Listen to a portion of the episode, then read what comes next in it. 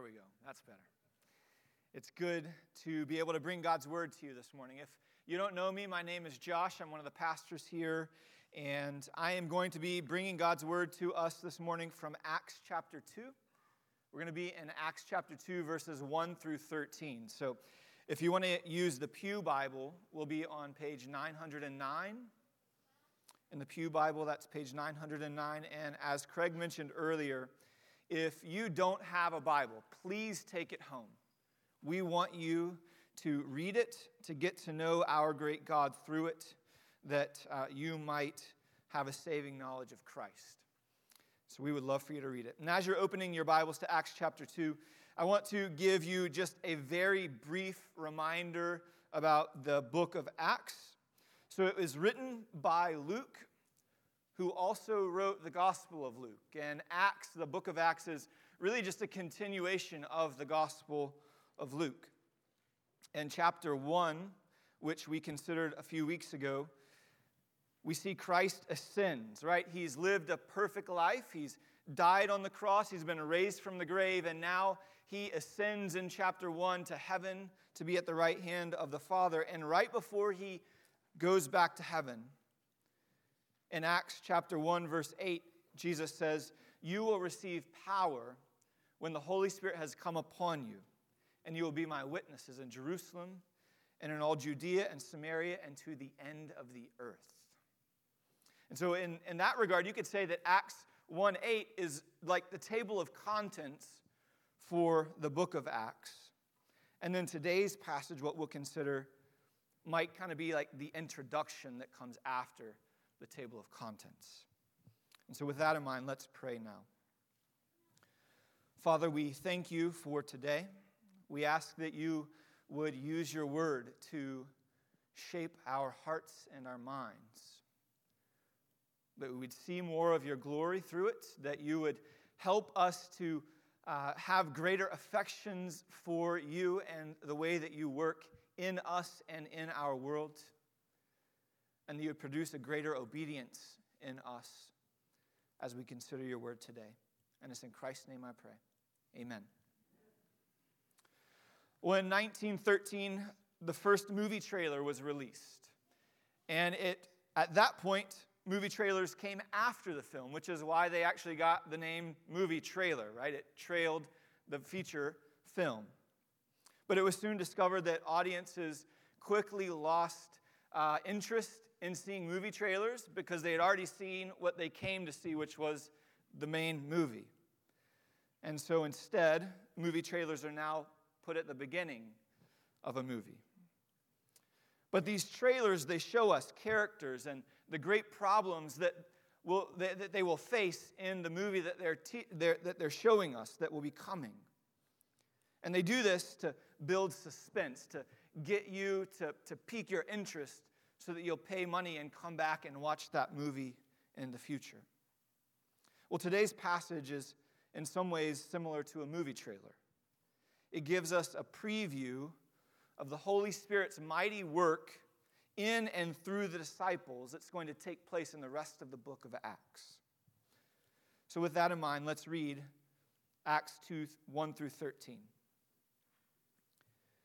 When the day of Pentecost arrived, they were all together in one place. And suddenly there came from heaven a sound like a mighty rushing wind, and it filled the entire house where they were sitting. And divided tongues as of fire appeared to them and rested on each of them, each one of them. And they were all filled with the Holy Spirit and began to speak in other tongues as the Spirit gave them utterance. Now, there were dwelling in Jerusalem Jews, devout men from every nation under heaven. And at this sound, the multitude came together, and they were bewildered, because each one was hearing them speak in his own language. And they were amazed and astonished, saying, Are not all these who are speaking Galileans? And how is it that we hear, each of us, in his own language? Parthians and Medes and Elamites and residents of Mesopotamia, Judea and Cappadocia, Pontus and Asia Phrygia and Pamphylia, Egypt, and the parts of Libya belonging to Cyrene, and visitors from Rome, both Jews and proselytes, Cretans and Arabians. We hear them telling in our own tongues the mighty works of God. And all were amazed and perplexed, saying to one another, What does this mean? But others, mocking, said, They are filled with new wine. So, as I was preparing for this sermon, I was thinking to myself, well, what, what might be some catchy titles? And then as the titles like kept coming to me, I thought, well, I can't really say those, so I'm going to I'm to shape them in the form of if we had a movie trailer, these are the titles for the movie. Um, so, just to, to help us think and, and, and, and start thinking about this text at large, I thought, well, maybe if this were a movie, it would be titled Filled with the Spirit or Drunk on the Spirit.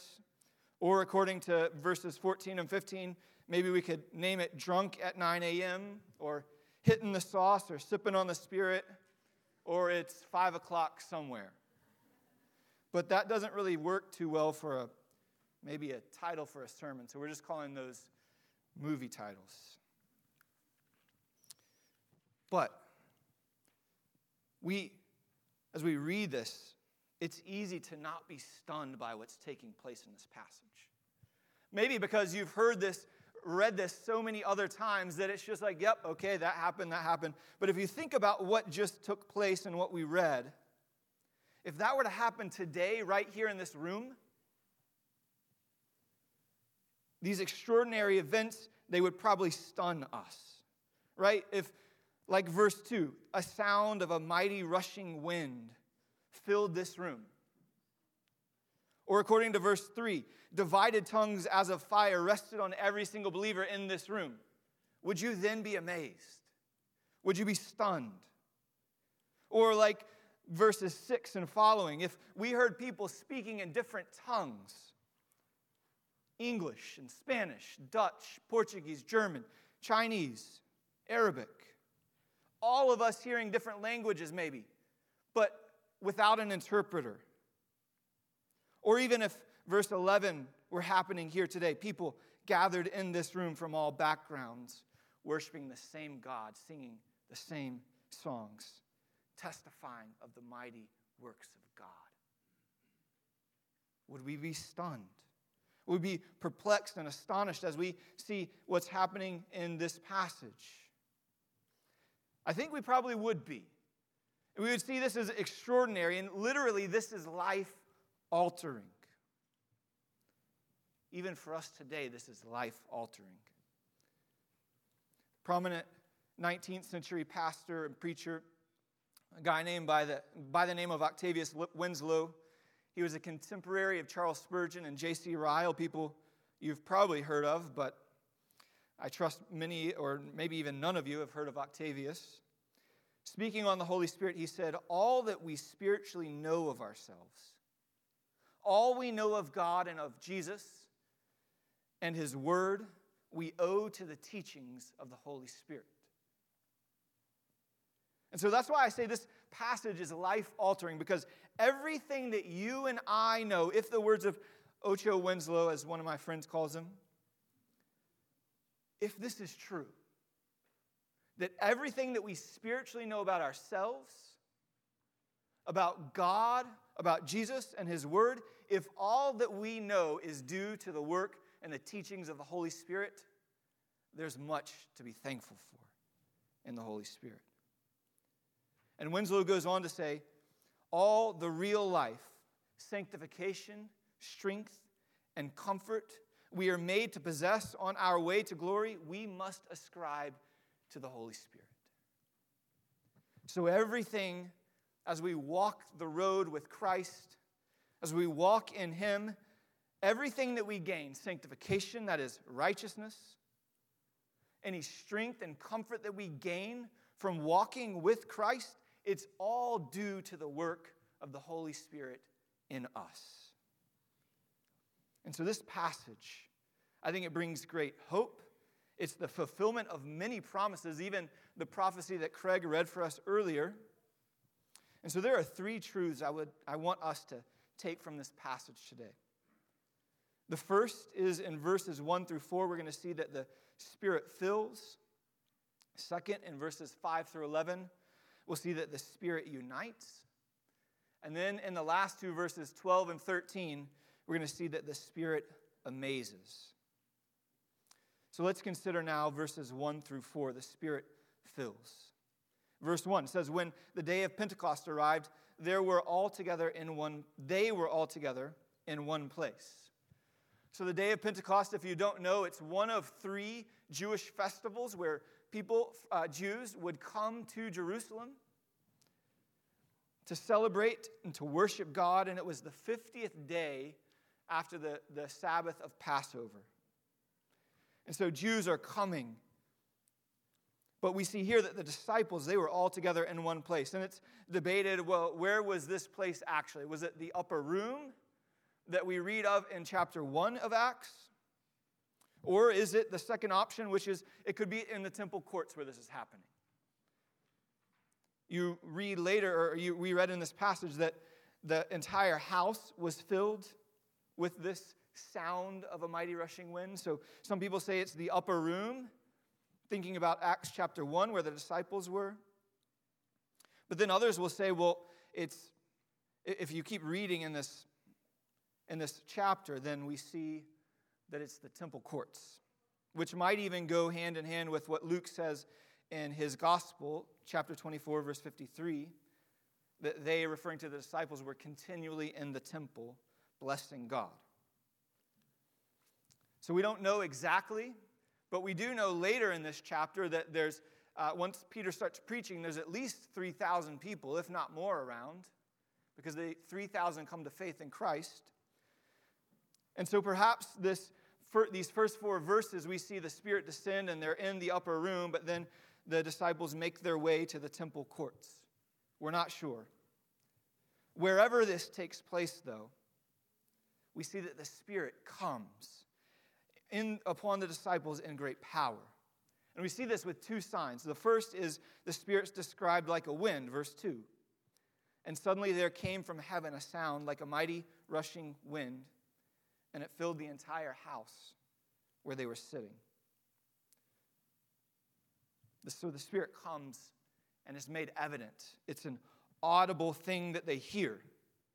But then also, it's not just audible, we also see it's visual, right? Verse 3 the Spirit's described like a fire, and divided tongues as of fire appeared to them and rested on each one of them. And so at this point, like my mind is, is churning. I've got all these questions what's going on? Maybe you have read this before and you've got questions that you're asking of the text, but the text doesn't tell us exactly what it looks like because it says, that the, the, the mighty rushing wind, it was, or the sound was like a mighty rushing wind. And these divided tongues were as of fire. So we don't know exactly what it is, but we do know for sure, as one theologian has said, it's perhaps pointless to ask the explicit question about the wind and fire. For there is no likelihood of your questions being satisfactorily answered. We have no means of knowing. But we do know that the wind and the fire was held to symbolize the Spirit of God. Whatever else may, we may say about the disciples' experience, it's certain what really matters is the Spirit of God came upon them in power. We even know that Luke records the words of John the Baptist in Luke 3:16 where talking about Jesus John the Baptist says there's the arrival of one who is coming that will baptize you in the Holy Spirit and in fire. And that's exactly what's happening. These symbols of wind and fire, we even see them in the Old Testament, and they always represent the presence of God. So just think about Moses, right? Hearing the voice of God in the burning bush, or God's presence with the Israelites while they're in the wilderness through the pillar of fire as he leads them. Or the wind in Ezekiel's prophecy when the dead bones are revived. So, this wind and fire, it's always used to represent the presence of God. But God's presence up until this day of Pentecost, it didn't dwell in God's people on a large scale, right? Just think about times that we know for sure the Spirit has come upon people in the Old Testament, in Numbers. The Spirit is, is, is given to those men who are going to be building and crafting the temple. It's given to Balaam the prophet. In Deuteronomy, the Spirit comes upon Joshua, Moses' successor. We also know that the Spirit comes upon at least four of the judges in the Old Testament Othniel, Gideon, Jephthah, and Samson. We also know the Spirit comes upon Saul and David and the prophets. And even in the New Testament Gospels, the Spirit's with John the Baptist and his parents Elizabeth and Zechariah and Simeon. And then the Spirit's on Jesus' mother. And then the Spirit even descends on Jesus at his baptism. And so we see something very similar here with the disciples. But what we see here is also different than the way the Spirit has previously worked. Look at verse 4. And they, referring to the disciples, were all filled with the Holy Spirit and began to speak in other tongues as the Spirit gave them utterance. So the Spirit resides in believers here, not just one, but in all of them. So Jesus sends the fullness of his Spirit. Right? And, and if we were to have kept reading later on in the same chapter, Luke records the sermon of Peter. If you want to look in your Bibles, it's in verses 32 and 33 It says, This Jesus God raised up, and of that we are all witnesses. Being therefore exalted at the right hand of God, and having received from the Father the promise of the Holy Spirit, he, referring to Jesus, has poured out this that you yourselves are seeing and hearing. So the Father gave the Spirit to the Son, and after Jesus has lived a perfect life, died on the cross, ascended, then Jesus sends the Spirit. So to, to, that I say, well, praise God for that. Because Christ did not leave us alone, right? What started at Christmas, the birth of Christ, Emmanuel, God with us,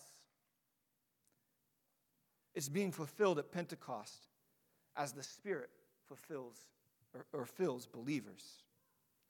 God remains with his people even though Emmanuel had ascended to the right hand of God as the Spirit's given to God's people. So, this is glorious news because now the Spirit dwells in all of us. One pastor says the day of Pentecost has abiding significance. The Spirit came and stayed. The day of Pentecost was like a mayor installing a great water system in a city. From that point forward, Every time a new home is built, households can connect to the water system. In other words, the day of Pentecost was the installation of God's new source of blessing and power for the benefit of his people. So, this one time occurrence of the Spirit being given like this is for the good of all believers. And the Spirit fills all believers after this. And it's good news, right? Because up to this point, the Spirit had come upon great and mighty leaders. But now the Spirit dwells in the gentle and the lowly, just like you and I. And so God isn't just working for you, God isn't just working with you. God has filled you with the Spirit, He's working in you. And so that ought to be good news for us, right? That we can overcome sin because the Spirit is within us. Are you growing in love, joy, peace, patience, kindness, goodness, faithfulness, gentleness, and self control? There's good news. You can because the Spirit is active and alive in each one of us who have faith in Christ. So praise God that the Spirit is within us all who believe. Praise Him that the Spirit is working within us to conform us into the image of Christ. Praise God that the Spirit's working to rid us of sin that we might walk in righteousness. And all of this is good news, right? I'm thankful for all of this. But it's also no coincidence that the result, the result of the indwelling spirit, is miraculous speech. Look at verse 4 again.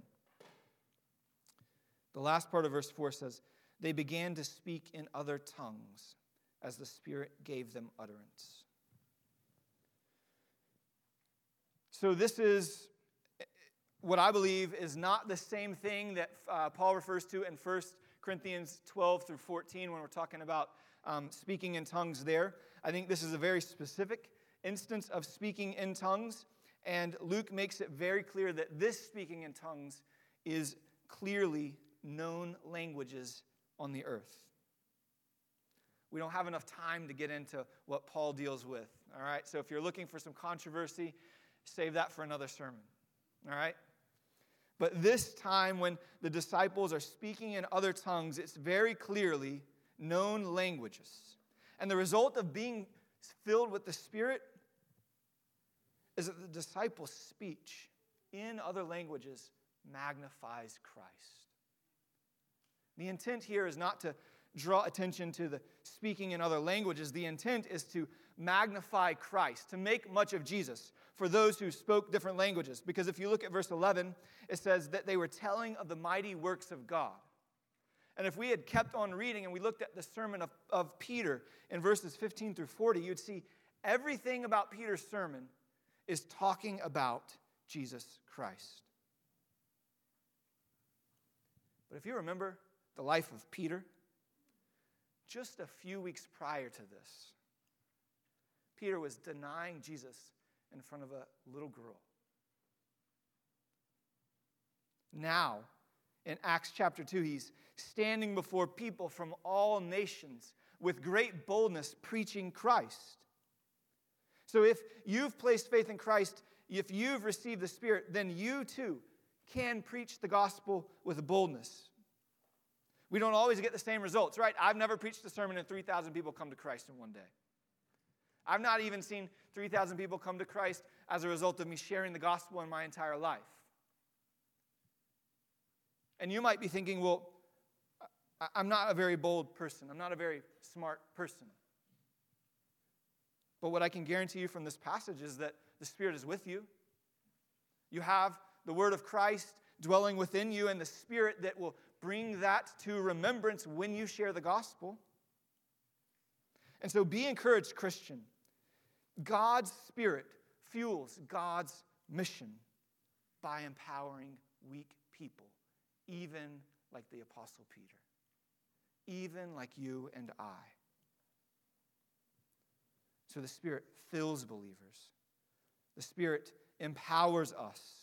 And now let's consider verses 5 through 11 the Spirit unites believers.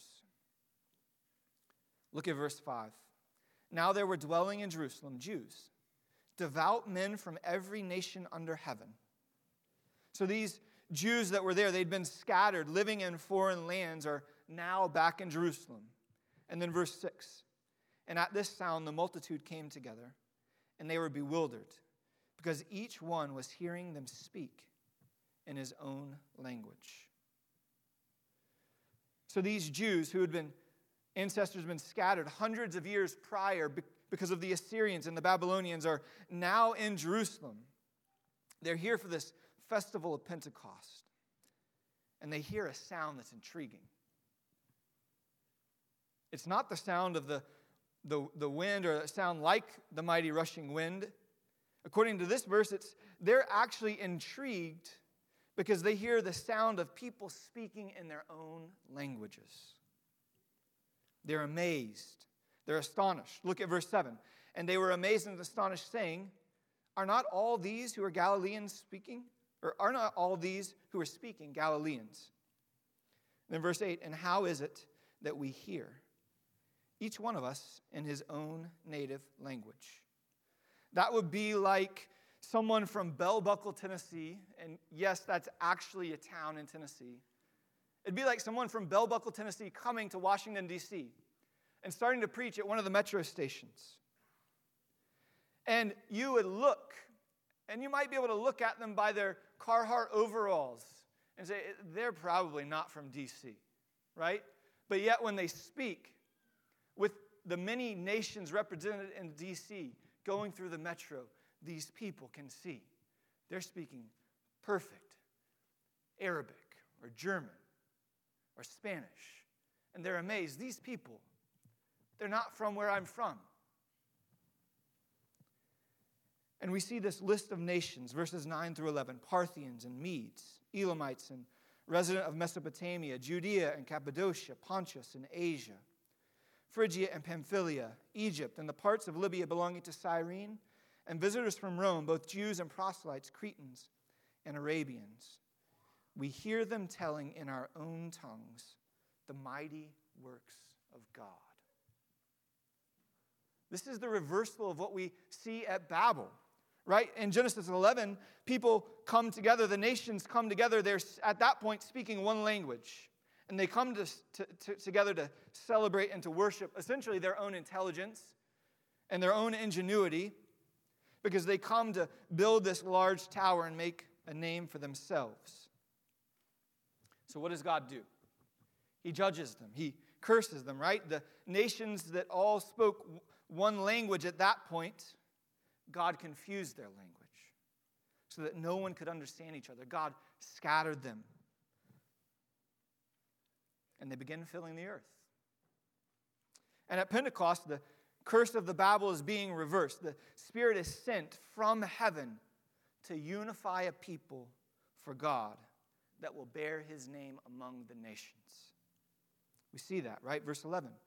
They said they're telling in our own language, or in our, in our own tongues, the mighty works of God. So people from all over the earth are in Jerusalem. They're hearing of God, they're hearing of his greatness. And so, this mandate from God in the very beginning to be fruitful and multiply, it's being fulfilled even right before them. And it's still being fulfilled through you and I. This command of Christ to make disciples from all nations, it's being empowered by the Spirit of Christ. So the disciples, their ministry, what we're going to see in the rest of the book of Acts, it's empowered by the Spirit of God. So the Spirit was given to Christ at his baptism before he began his ministry, and now the Spirit's given to unite all believers to initiate the ministry of the church. So the Spirit unites all believers from all nations. And maybe you've experienced something like this before, where maybe you've gone on a mission trip. You've met a Christian from another area, whether it's here in the US or overseas, and almost instantly there's this closeness, this, this bond. You feel united to that believer because of the Spirit working in us, in you, even though you've never met them.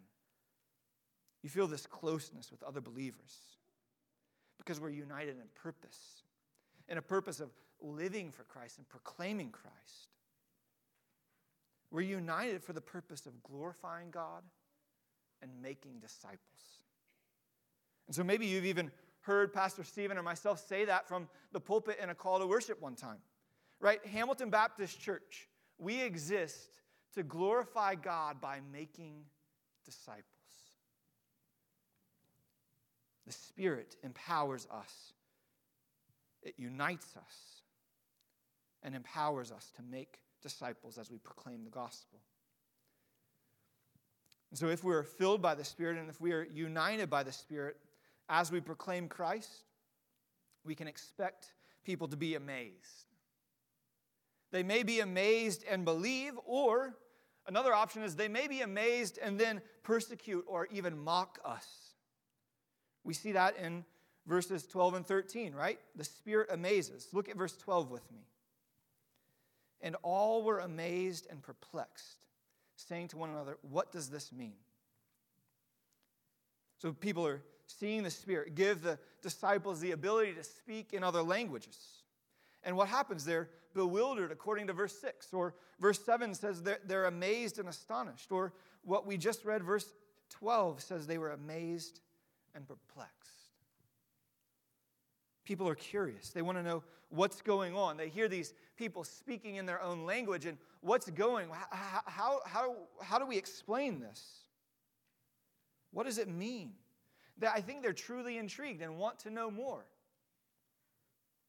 But then also in verse 13, we see a different response.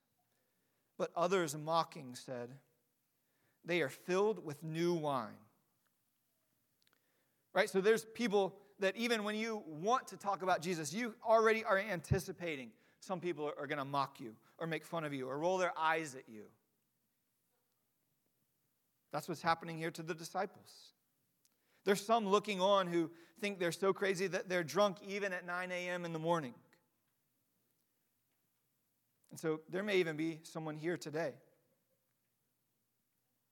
who thinks, man, th- these people are crazy. I even felt a little bit of this last night as we had two people that aren't normally with us at dinner with us. And we're talking just a little bit about the sermon. And as I'm talking about, about Jesus sending the Spirit, I'm thinking, they, they probably think this is a, a bit ridiculous. And I'm even having these thoughts as I'm talking, and, and these are kids 9 and 11. And the reason why I'm thinking this going through my mind is because I know the home they're raised in. They're not raised in a home where Jesus is talked about. And so just think about it. The first time that you maybe ever heard anything about God, and you hear about the Spirit, right? You might even think it's just ridiculous enough, or some people do, that there's this God who's created all things. Everything that we see is a result of that God. That's crazy. And then the thought of, well, there's also this second person of the Trinity that we call Jesus. And he was actually a historical person that people believe in, and he was perfect. I mean, I think even atheists will say nobody's perfect. Everybody's at least thought something wrong, sinful. They may not use that terminology. And so, even just the thought of believing that there's a God who created all things, that's silly. There's Jesus, this perfect man who claims to be divine, that's even more ridiculous. But then to say that there's this third person of the Trinity who's also just as divine as the Father and the Son, that seems kind of crazy. And then to say that not only does the Spirit exist, but he resides in all of those who believe. To someone who doesn't know Christ, that seems crazy. It seems ridiculous. And that's what these people, I think, are thinking here. Like, there's no other way to explain this. They've got to be drunk. Something's going on. But I want to tell you, based on God's word, there is a triune God who has eternally existed, who's created the heavens and the earth, the Son who came and lived a perfect life, who has died on the cross, been raised from the grave, and after he ascended, he sent the Spirit that we have seen today in this passage to dwell within every single one of us who would believe. And to the onlooking world that mocks us, we're foolish, we're silly. But that is what we believe. It's not just fables and old wives' tales. And so if you if you're here even this morning and you kind of find yourself in the, the, the, the, camp of thinking that these people are ridiculous, that they might believe that there's actually a Holy Spirit, I have been praying for you this week. I've been praying that the Spirit of God would even convict you with what sounds like foolishness this morning and would give you eyes to see the truth of God and ears to hear the good news of salvation in Christ praying that you would give up living for yourself and follow Christ. So, if that's you today, I would love to talk with you after the service for as long as you want to talk. I imagine anybody in here that maybe if you came with someone, they would love to talk with you about this Savior who sent the Holy Spirit. But also, church, this isn't just for the non believer, this is for you and I too. So I want to remind us that the Holy Spirit has already done a miraculous work in reviving you and bringing you to life. You who were once dead in your trespasses have been made alive in Christ. He has brought you to life. And that same Spirit that brought you to life and gave you faith can also give life and faith to others. And so, do you believe this? Don't answer out loud, but do you believe this? Do you truly, in the depths of your heart, still believe this? When you even think about sharing the gospel, do you truly think, I'm going to share the gospel with this person? Ask God for opportunities to share the gospel with someone and truly believe that the power of God can bring dead people to life. Because I think if we did, then we might be just a little more eager to share the gospel. If we truly believe that that person at work, or that person in your neighborhood or in your family, that God can take that antagonistic person that hates Jesus and change them like he did the Apostle Paul, then maybe, just maybe, we would be eager to share the gospel, even if there are people that will mock us. I want that for us. I want that for my own life. I want to be someone, I want to be a, a, a dad, I want to be a neighbor who's quick to share the gospel. I've been praying that God would work that in us as a church, maybe this coming year. That three months from now, we might be baptizing someone because you've shared the gospel in your neighborhood. Or six months from now, students, seniors, you've got six months ish in your high school. It's no accident that you're there. So, would you use the next six months to make much of Jesus, proclaim him, talk to people about him? That we might see new brothers and sisters brought into the faith. May God make us a church that is quick to share the gospel. Because we are ones who have been filled with the Spirit, we've been united by the Spirit. And now let us share the gospel that the lost may be amazed at the good news and respond in faith to Christ. Let's pray now. Father, I thank you for today. I thank you that you have given us your word, that we could know you.